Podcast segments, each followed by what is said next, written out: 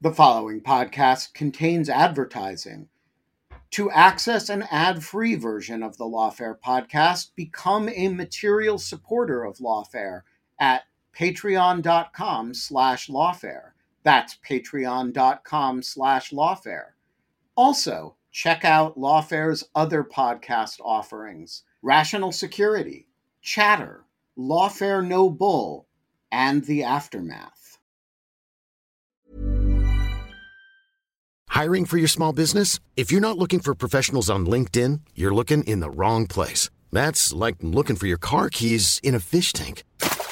LinkedIn helps you hire professionals you can't find anywhere else, even those who aren't actively searching for a new job but might be open to the perfect role. In a given month, over 70% of LinkedIn users don't even visit other leading job sites. So start looking in the right place. With LinkedIn, you can hire professionals like a professional. Post your free job on linkedin.com slash people today.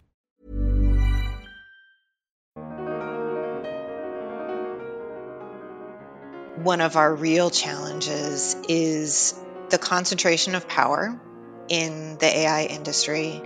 And because of that, who is setting the agenda for the regulatory and legislative environment. And so one of the things that I am am watching really closely is essentially who is at the table. How are we deciding what our national priorities are? I'm Quinta Jurecic, a senior editor at Lawfare, and this is the Lawfare podcast, October 5th, 2023. Today, we're bringing you an episode of Arbiters of Truth, our series on the information ecosystem. And we're discussing the hot topic of the moment artificial intelligence. There are a lot of less than informed takes out there about AI and whether it's going to kill us all. So I'm glad to be able to share an interview that hopefully cuts through some of that noise. Janet Haven is the executive director of the nonprofit Data and Society, and a member of the National Artificial Intelligence Advisory Committee, which provides guidance to the White House on AI issues. I sat down alongside Matt Perault, director of the Center on Technology and Policy at UNC Chapel Hill, to talk through our questions about AI governance with Janet. We discussed how she evaluates the dangers and promises of artificial intelligence, how to weigh the different concerns posed by possible future existential risk to society posed by AI, versus the immediate potential downsides of AI in our everyday lives, and what kind of regulation she'd like to see in this space. It's the Lawfare Podcast, October 5th. Talking AI with Data and Society's Janet Haven. So, you're the executive director of Data and Society. Could you give us a little sense of what your organization does and the role that you hope it can play in the tech ecosystem? Yeah, absolutely. Um, so, Data and Society is an independent nonprofit research and policy institute. We study the societal implications of data centric technologies, automation, and AI. And we translate that knowledge into unfolding policy and media debates. Um, fundamentally, what we believe is that how societies choose to design and govern technology will be a determinant of our collective future and and that it's really really critical that the right voices are at the table to do that work and that and that that, that governance process is happening in a way that's based on empirical knowledge. Um, and that's why it's really critical for us to to be contributing a, a body of empirical research to those governance debates so you've been doing a lot of writing and speaking about artificial intelligence, which it seems like is the only thing that anyone wants to talk about in the tech space right now, kind of crowding out uh, other issues.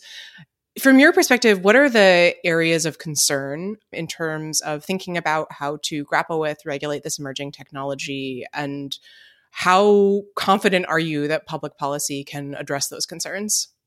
Yeah, so so at the highest level, I'm concerned about two things from the public policy perspective, um, I'm I'm extremely concerned about the lack of public oversight and of regulation over how technology, which is, of course, a huge part of the economy and a huge part of just about every person's lived experience, the, the lack of oversight and regulation in terms of how that's governed in our society.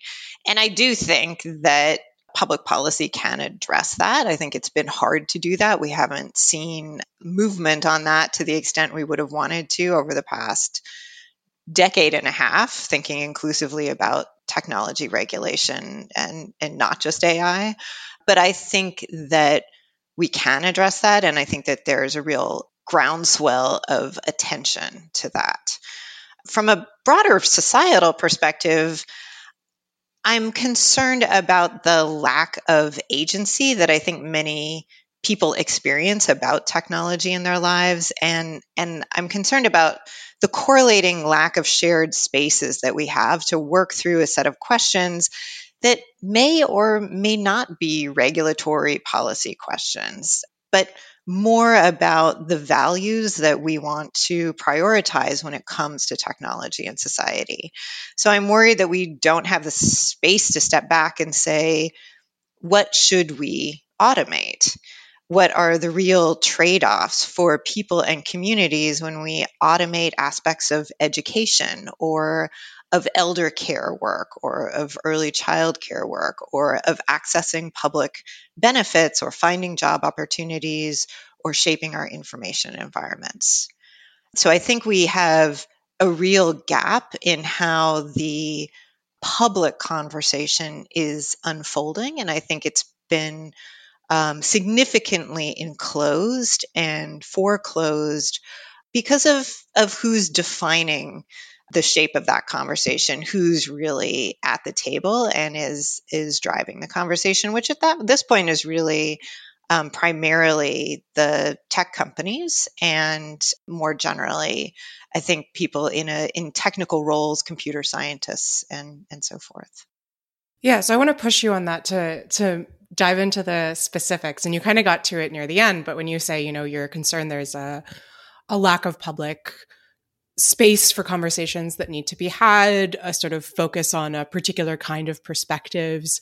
Can you be more specific about whose perspectives you think are are coming through um, and whose we need to hear more of? Yeah, absolutely.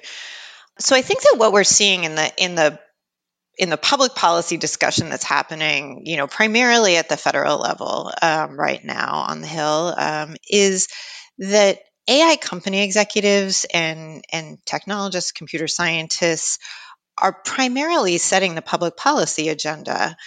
Policymakers on the Hill are, are literally asking the people who would be regulated whether and if and how to regulate them. And so, unsurprisingly, I think what we're seeing take center stage are the issues that are most beneficial to those companies and are areas where they can stand regulation without having their business models impacted. I think we're also seeing a a push to focus on you know what's known as X risk, existential risk um, to humanity concerns about AI, rather than a focus on the more immediate harms that people are experiencing right now from from AI systems. So you said in the outset when you were telling us a little bit about data and society that your organization is a bridge between research and policy and that you're really trying to integrate empirical work into the work that policymakers do. I'm curious if you can apply that lens a little bit to how you see AI. What what are you seeing in the literature that points to certain directions of how we should think about governance? So I can I can talk through a few of the kind of primary, I think, points of concern that are well supported in in the empirical literature. So a first a first big area of concern and attention, I think, is algorithmic discrimination. Um, so what we have seen is that AI systems can produce inaccurate, biased, and discriminatory outcomes often because the data that's fed into those systems reflects the historical and social inequities that exist in the real world. So those are captured and translated into the data sets that power the AI that we're using. And so the even bigger challenge there is that the scope and the scale of AI means that those embedded biases and those algorithmic failures are going to have very very far reaching effects. So that's that's one of the big concerns. A second concern is the lack of um, explainability of ai systems. And i think that I, I want to sort of differentiate between the idea of transparency and explainability so transparency is essentially seeing, you know, what what goes into the data sets, for instance, and I think that is that is really important. Explainability is about the fact that most AI systems are black boxes that produce results that aren't easily explained or challenged, even in court, despite the fact that they can affect people's lives in very dramatic ways. And that's a real problem because one of the pushbacks that we see from from technical actors in this space is that you know explainability is just not possible with many AI systems. I think that that's something that that we need to challenge, right? That is a question about how systems are built. That is a question about choices that have been made, perhaps quite early on in in technical development and design, but it's still a choice. And I think that the idea that it isn't is something that, that we need to um, contest. I mean, a, a, third area that I think is really critical, again, well supported in the literature, is is the the impact of a, a lack of of meaningful participation in the design of AI systems. Um, so even with the best of intentions, scientists who build AI systems often lack perspective or or context to understand the real world impacts of their design choices. And the companies that are that are building these systems that are supporting the building of these systems lack currently the real the hard law, the legal incentives to spend their money because it costs money to uh, ensure real participation but they, they lack those legal incentives to ensure meaningful participation of impacted communities in the design and deployment of these systems. Just as a, as a small plug, Data and Society actually yesterday just released a paper called Democratizing AI um, that is specifically on principles for public participation. Um, this was written by Professor Michele Gilman, who is a, an affiliate with Data and Society, and and lays out a set of clear principles and practices that can facilitate public participation in the design and of, of both AI systems and of AI governance. And and you know one of her one of her core conclusions is this is something that needs to be legislated because it is it is expensive it is challenging to do and and it takes real resources to do it well so for something like democratizing ai is is ai the problem or is it the solution meaning that like does it give us more routes to more avenues of democratic participation or do you see it more on balance as a problem that stands in the way of that? So, my feeling on that is that we can get to AI as a benefit to societal participation and to any number of other public interest outcomes if we design for an innovation environment that pushes us in that direction and that pushes us towards safer, more trustworthy, and more equitable AI. And so I think that sort of rolls back up to the questions of designing a robust governance and accountability system for algorithmic systems more generally that that tracks through the entire life cycle of an AI system and that is thinking about it not only at the design stage but also at the deployment stage and at the end of life stage, right? Like how do we how do how does a system retire and what are the impacts when a system comes out of its use?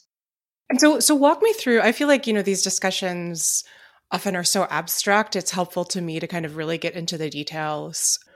In your perfect world, assuming that, you know, we have AI systems that are used for, you know, private enterprise, for public policy, what is kind of the the ideal life cycle of this kind of innovative and regulatory environment from you know i'm ai developer i sit down at my laptop to you know put together a model to how it's used to as you say retiring. Like what what would you want to see in terms of governance structures?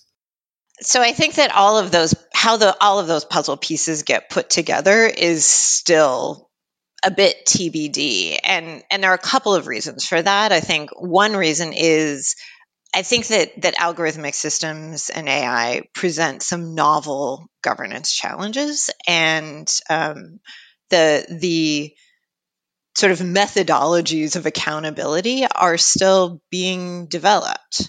We don't necessarily know all of the all of the key pieces that are going to create that overall accountability system and that overall sense of societal trust. But I think there are some pretty critical pieces that we can point to right now. So, a, a starting point, I think, an undergirding for all of this is is sort of close attention to data both in terms of data privacy. So at this point, we lack in the United States um, comprehensive federal data privacy protections. I know you both know this very, very well. A year ago, the American Data Privacy and Protection Act, uh, which was a bipartisan law that had a lot of backing from both industry and uh, civil society, did not pass and so that is that is a lack i hope we um, take another shot at that because i think if we don't have if we don't have a baseline of agreement around data privacy a any kind of broader system of accountability for for ai is really really hard to get to and why is that right like for someone who who hasn't been following this closely what is the connection between the importance of privacy legislation and having sort of safe, adequately governed AI? Yeah, so that's a that's a great question, um, and and is really really important to to draw out. The reason for that is because AI systems are built on massive data sets. And those data sets are um, particularly of the, the kinds of AI that is that is most um, fully in the public eye right now, like ChatGPT. Those data sets are built by scraping um, public information from all kinds of online sources like the internet as a whole. And a, there's a lot of information that people share on the internet on social media, in all kinds of places on Twitter, et cetera, that they don't expect to be pulled into a broader system. They don't expect to be a source um, for algorithmic decision making. And I think one of the things that that we we lack is actually a full understanding of how in in an algorithmic environment in an ai driven environment how our privacy our current approach to privacy um, which is very individualized in the united states is very much about individual protections translates very poorly into a networked environment. In other words if i uh, am you know tagging my friends on facebook and I have my own personal privacy settings set to, you know, a high level of control, I have still given Facebook a set of information about the people that I have tagged without their consent. Um, and that that is that's what's known as as as networked a networked privacy violation and is something that you know I think we even with the ADPPA we still have a gap and how we think about developing those protections. It's a, it is something I would think of as an under theorized area um, of concern in in AI policymaking and in legal theory. And so, okay, so so let's say so that's that's the kind of the we have privacy. That's the sort of development part. Then once we go to you know this program is being used to do whatever example you want, right? Um, I know there's examples about, for example, uh, helping determine the conditions of release for people who are being booked on on charges, which is a sort of an extreme example, but I think a demonstrative one about how important this can be to people's lives. What kind of regulatory structure do we want at that point? Right. So, so there, so there are a couple of pieces, some of which I, I mentioned earlier, that I think are are really critical. So, maybe as a very first um, stopping point on on this big accountability cycle, we want to know that these systems actually work, right? That they do what they say they're going to do.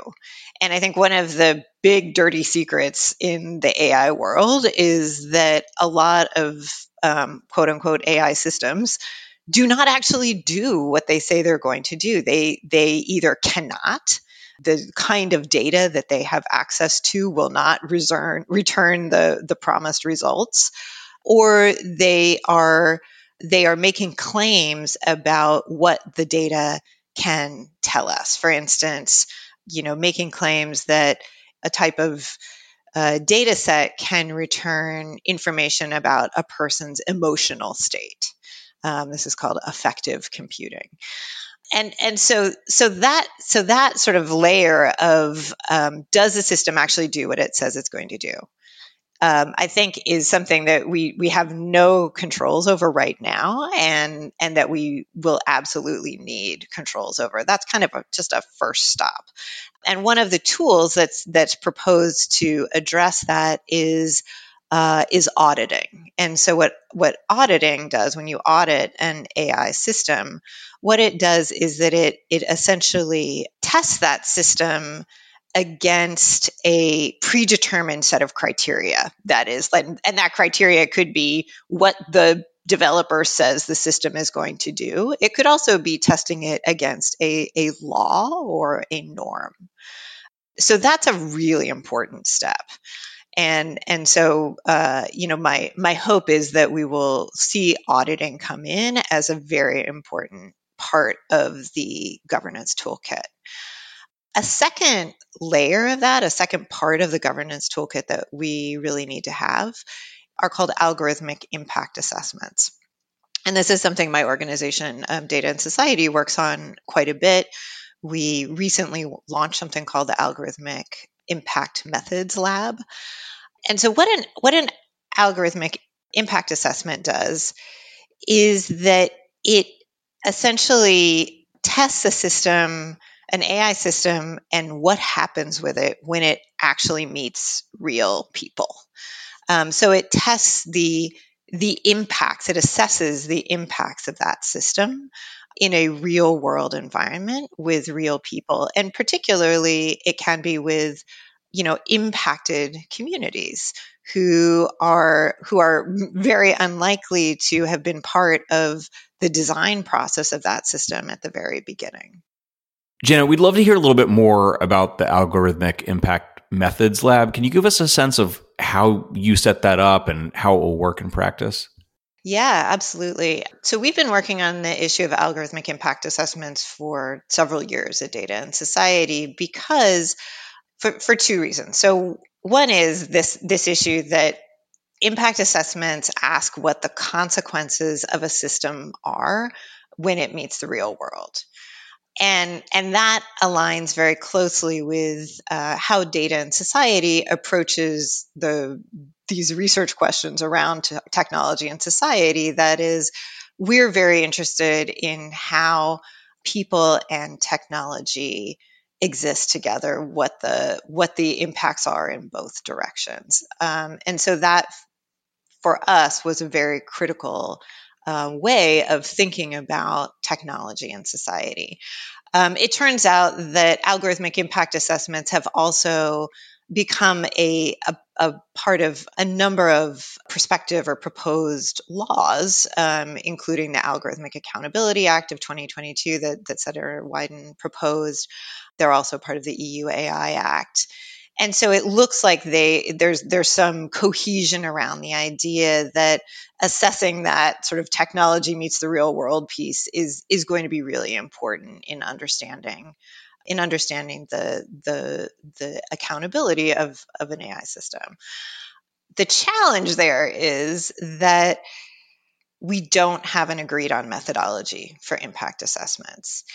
And and the worst case scenario when you don't have a methodology is that should this become law or a norm, that that tends to get left to the companies to decide how to do those assessments. And the challenge there is then we don't have a counterbalance from the public interest perspective. So, what the Algorithmic Impact Methods Lab was launched to do is to develop, in consultation with a range of partners, a gold standard methodology for algorithmic impact assessments done in the public interest. Um, so what we're, we're we're not actually planning to do impact assessments ourselves at any great scale. What we're interested in doing is designing a methodology that is robust, that centers the public interest and public participation, and that others can pick up and use as this accountability tool becomes more and more prevalent. Millions of people have lost weight with personalized plans from Noom, like Evan, who can't stand salads and still lost 50 pounds. Salads, generally, for most people, are the easy button, right? For me, that wasn't an option. I never really was a salad guy. That's just not who I am. But Noom worked for me. Get your personalized plan today at Noom.com. Real Noom user compensated to provide their story. In four weeks, the typical Noom user can expect to lose one to two pounds per week. Individual results may vary. Quality sleep is essential. That's why the Sleep Number Smart Bed is designed for your ever evolving sleep needs. Need a bed that's firmer or softer on either side? Helps you sleep at a comfortable temperature? Sleep Number Smart Beds let you individualize your comfort so you sleep better together. JD Power ranks Sleep Number number 1 in customer satisfaction with mattresses purchased in-store. And now, save 50% on the Sleep Number limited edition Smart Bed for a limited time. For JD Power 2023 award information, visit jdpower.com/awards. Only at a Sleep Number store or sleepnumber.com. Hey, Lawfare listeners, Ben Wittes here. Want to tell you about the first time I got a report from the folks at Delete Me. It was shortly after I started using the service back in 2022 and they sent me their first privacy report. I have since gotten eight others, and it contained some shocking information.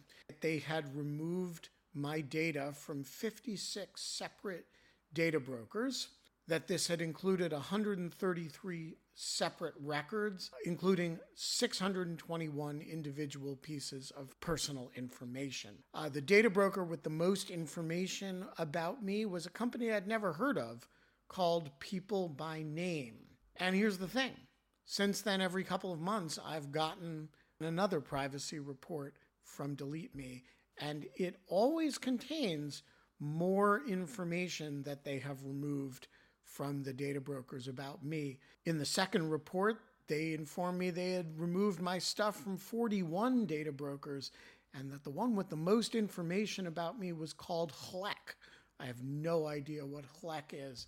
So the other day, I got my latest report, and it includes 15 more data brokers with my personal information, 113 pieces of personally identifiable information. Big culprit this time is something called My Life. Well, I want to tell you that they don't have my life anymore. And that is why I recommend Delete Me as this little anecdote shows, there's a lot of my data out there. And these companies keep acquiring it and making it available to anybody who can pay. And I have uh, slept a little bit more easily ever since I found a, a, solution to this problem. And I want to stress, as I do every time, that I started using this before Delete Me started advertising with Lawfare. Delete Me finds and removes any personal information you don't want online and it makes sure it stays off. And that's the point of this little story that, you know, they keep coming back. You can get it removed once, but they'll put it back. And then Delete Me comes and takes it off again.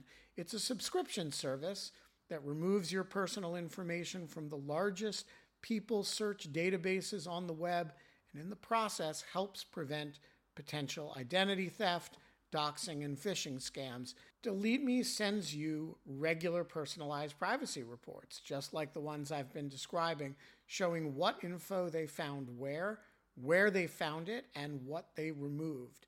And critically, as this story reflects, it isn't just a one time service. It's always working for you, constantly monitoring and removing the personal information you don't want on the internet. It does all the hard work of wiping you and your family's personal information off the web. Data brokers hate Delete Me, which is why I like it. Your profile is no longer theirs to sell. So take control of your data and keep your private life private by signing up for Delete Me, now at a special discount for our listeners. Today, get 20% off your Delete Me plan when you go to joindeleteme.com slash lawfare20 and use promo code lawfare20 at checkout. The only way to get 20% off is to go to joindeleteme.com slash lawfare20 and enter code lawfare20 at checkout. That's joindeleteme.com slash lawfare20, code lawfare20. So I want to back up a little to something you mentioned earlier that, you know, what you're really trying to focus on is sort of the immediate risks of AI to people's you know actual lives in the near future and that that's what these sort of systems are meant to provide and that is sort of uh, contrasts with some of the concerns that other folks, including obviously the person who springs to mind is uh, Sam Altman at OpenAI, what they've been talking about, which is it seems to be something along the lines of like total societal collapse because no one needs human workers to the machines will take over and we'll have a sort of 2001 i'm sorry dave you know skynet situation. It's not totally clear to me what they're envisioning in terms of you know the destruction of the world from ai but that has kind of come into focus as you know the big thing that everyone is is terribly worried about there was a Atlantic article recently, for example, about how you know all the AI researchers are reading uh, this book on the making of the atomic bomb and sort of comparing themselves to to Oppenheimer. Which there's there's some other stuff going on there that we don't need to talk about here. For sure, but, for sure. but in all seriousness, what do you make of this? So first off, are you concerned about AI destroying the world? And and second off, how should we balance those concerns with the maybe less sexy but also important concerns that you've been voicing so far? My take on this debate is that it it's not really necessary to frame it into an either or. Two things can be true at once It can be true that there are a set of concerns about existential risk to humanity um, from AI. I, I will say, as a sidebar, I find it somewhat odd that the people who are raising those concerns most vocally are also the people um, who have the immediate opportunity to you know limit their development and we don't see that happening so I, I guess that makes me wonder, you know, to some extent, how how severe those concerns really are. But I also don't necessarily think that I'm in the best position to assess that. I think I and, and others in in this field that data and society works in are in a good position to assess that immediate harms are severe and you know have have empirically been shown to exist and that they need attention. And I would also argue that the steps that we want to take to address immediate concerns and immediate harms, that is, the kind of accountability frameworks that we're talking about in this um, in this conversation, are going to put us on the right road to preventing the kind of um, existential risk that you know that I think some others are talking about so you know i mean my my problem with something like the you know the ai pause letter was that you know it it didn't articulate much in terms of what should happen in that 6 months and and who should be driving whatever those actions are. I don't think that it makes sense for us to assume that you know the tech is going to fix the tech or the tech industry is going to fix the tech. I think that what we need to address either set of concerns both set of concerns is a robust regulatory and legislative set of actions. And and so I, I don't i don't actually think that these two sets of concerns are so far apart. I just think that they're they're being articulated in in different ways, and and that you know declaring a, a, a, an end to humanity is is something that does tend to capture the public conversation. You've articulated a few specific areas that you'd want to see for that regulatory solution, but of course the question is not just what would the substance be, it's also what's the political likelihood that we would see that substance come to fruition. And we haven't seen it in the last decade plus of tech regulation. There's been a lot of conversation about the regulation we need. And that's really, there's been a large gap between that conversation and the regulation we have. Are you more, I guess it depends on your framing, optimistic, pessimistic? Uh, what's your view of the likelihood that we will see some regulation to match the roadmap, the substantive roadmap that you've laid out? I'm going to say I'm optimistic. this may come back to me later. but I, I, I, will I will enclose that with saying I am optimistic about certain spaces for regulatory action and less sure about others. So I think we really have to give the Biden administration credit for the amount of work that they have done to advance, you know, AI regulation on on the executive side. Um, they've not only released the AI Bill of Rights in October of 2022, which addressed issues like algorithmic discrimination and safe and uh, equitable systems, but they also, through um, through NIST, um, have released the AI risk management framework, which is which is a major achievement as well. And we've also seen things like Executive Order 14091, which took that concept of algorithmic discrimination from the AI Bill of Rights and made it into a directive from from the president himself for all of the agencies to address and to protect Americans against. And so I think we're seeing real steps being taken on that side. We're also right now waiting for an executive order, a promised executive order that um, is meant to address a number of, of further issues about AI, which is forthcoming sometime in the coming few weeks. We've seen a number of companies adhere to a set of voluntary commitments that the White House put out that is, that are meant to you know advance safety and and and security in AI systems with some of the the best known companies in this space. So so I think that there's a fair amount happening there. I also think that we're seeing action on the state level. Governor Newsom, for instance, in California recently put out an executive order on AI um, that cited the AI Bill of Rights, for instance, as a as a core um, document to draw on, and we're seeing that happen in other states as well. So I think that is is positive. I think the big open question is what's going to happen in Congress, right? Like what will what will happen in terms of a legislative agenda for AI? And there's plenty of competition for this. There are plenty of congressional members who are advancing frameworks um, Senator Schumer's is is probably the most visible, um, and and he has pledged to have a number of insight forums this um, fall to essentially educate congressional members and to some extent the public on the range of of AI issues that that demand legislative attention. So, so I think that there is a fair amount happening. I think where I, I, have the least certainty about how it's going to play out is on the legislative side, because of course, historically, we have seen so little happen in technology regulation, um, despite many, many hearings, many, many proposals over the course of the last 10 years.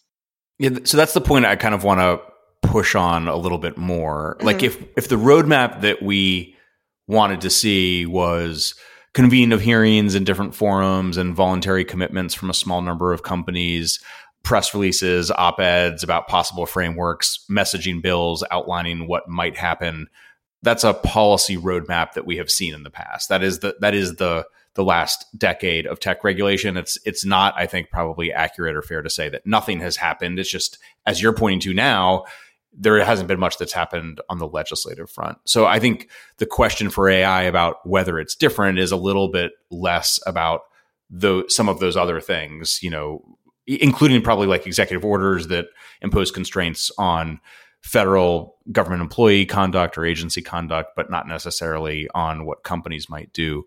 The question is like, is there going to be legislative activity that is really going to change the regulatory framework that companies are able to operate in? Will it will it provide real guidance and narrowing of product and business decisions for companies? On that question specifically, are you seeing something here that suggests there's we're headed toward different outcomes than the place that we've been in for the last decade? Maybe.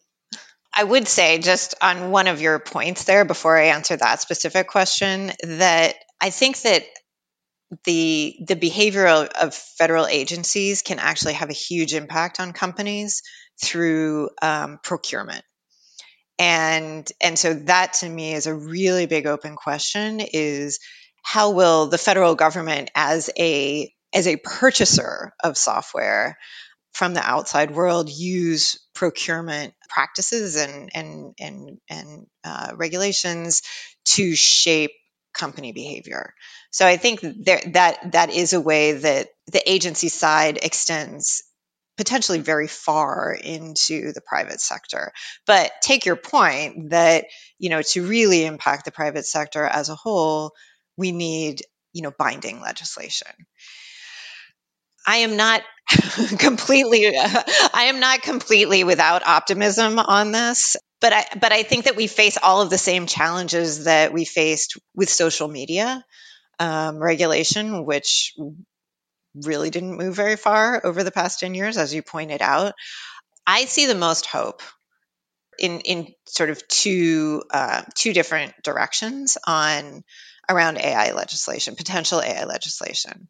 So, so one is that I think broadly there's a framing around AI safety, right, which is encompassing a whole set of ideas, right, from like existential risk to like you know more of a kind of like FDA type thing like does the thing actually work? Or you know is it is it going to return the results that it says it's going to return?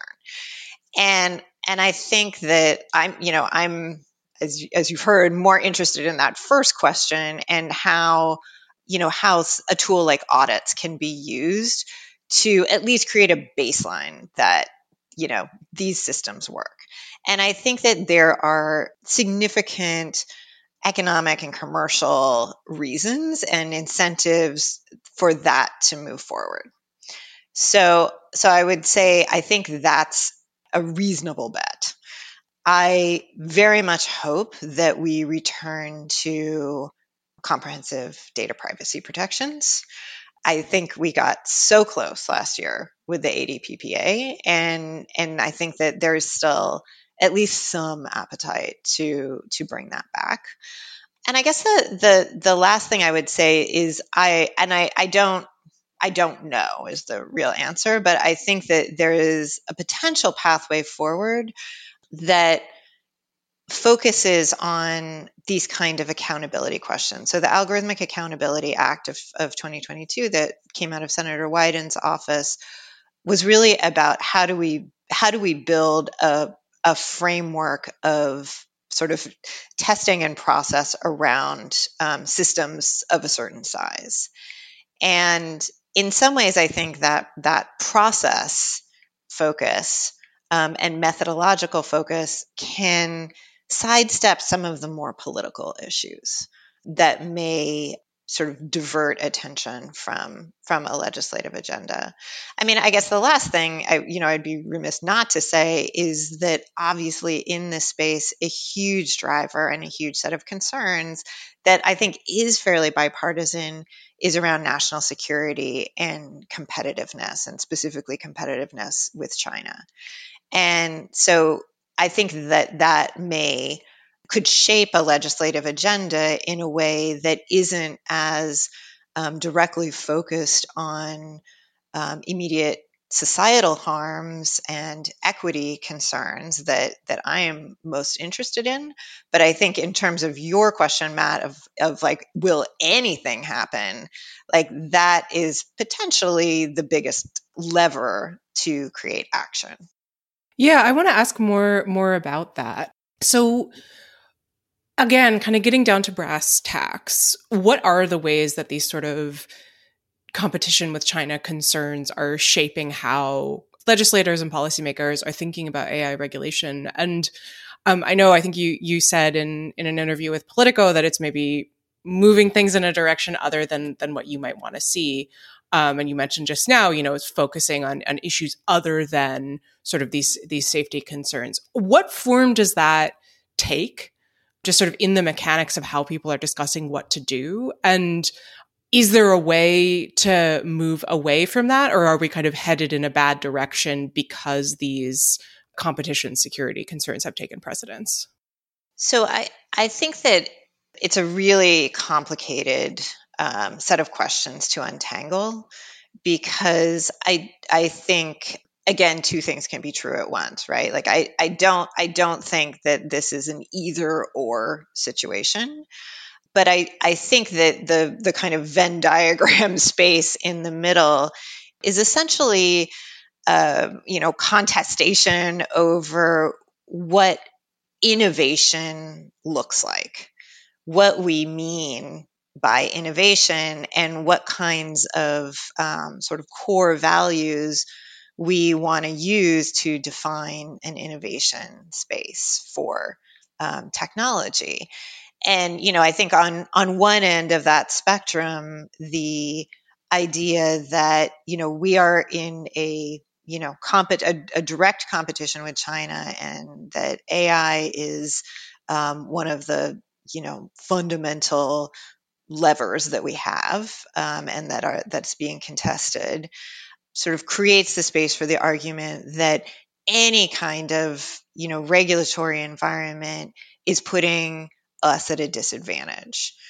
You know i think that ignores the idea that we're seeing governance frameworks emerge in other parts of the world. The eu ai act china itself has defined a set of a set of regulations that you know if they were to be enacted in the way that they're written you know are uh, create a much more constrained environment than than we have in the united states certainly right now.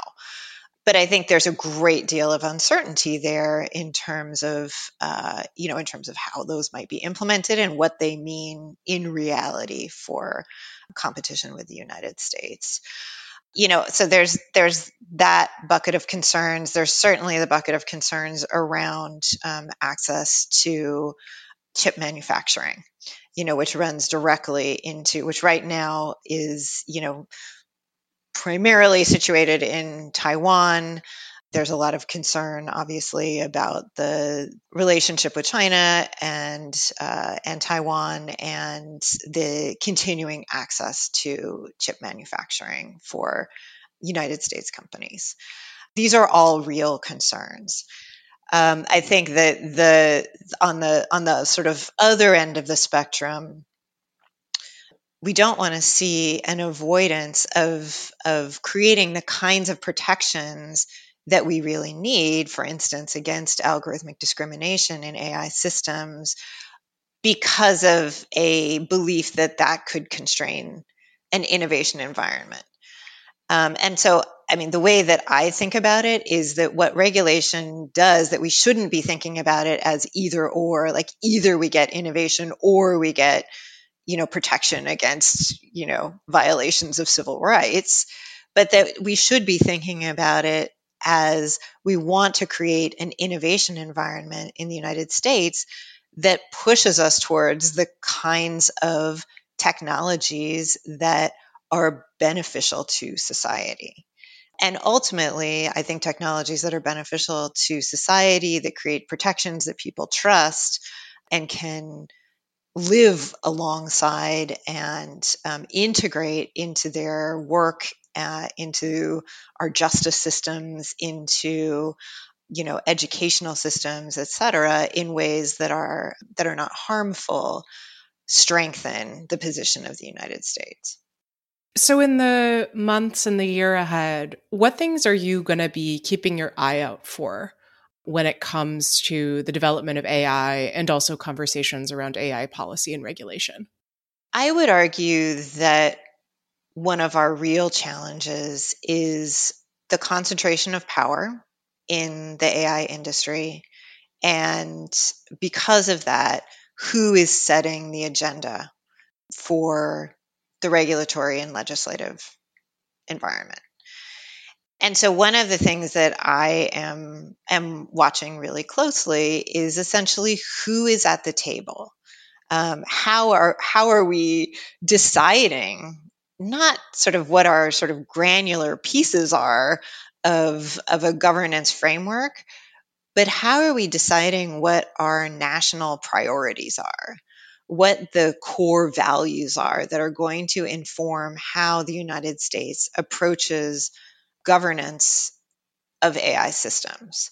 And I, I would argue that this is something that we have a real gap in right now, that we really don't have a shared idea of what we most value when we think about designing an approach to governing AI. So, the Office of Science and Technology Policy earlier this year put out a call for public comment on um, priorities for a national AI strategy.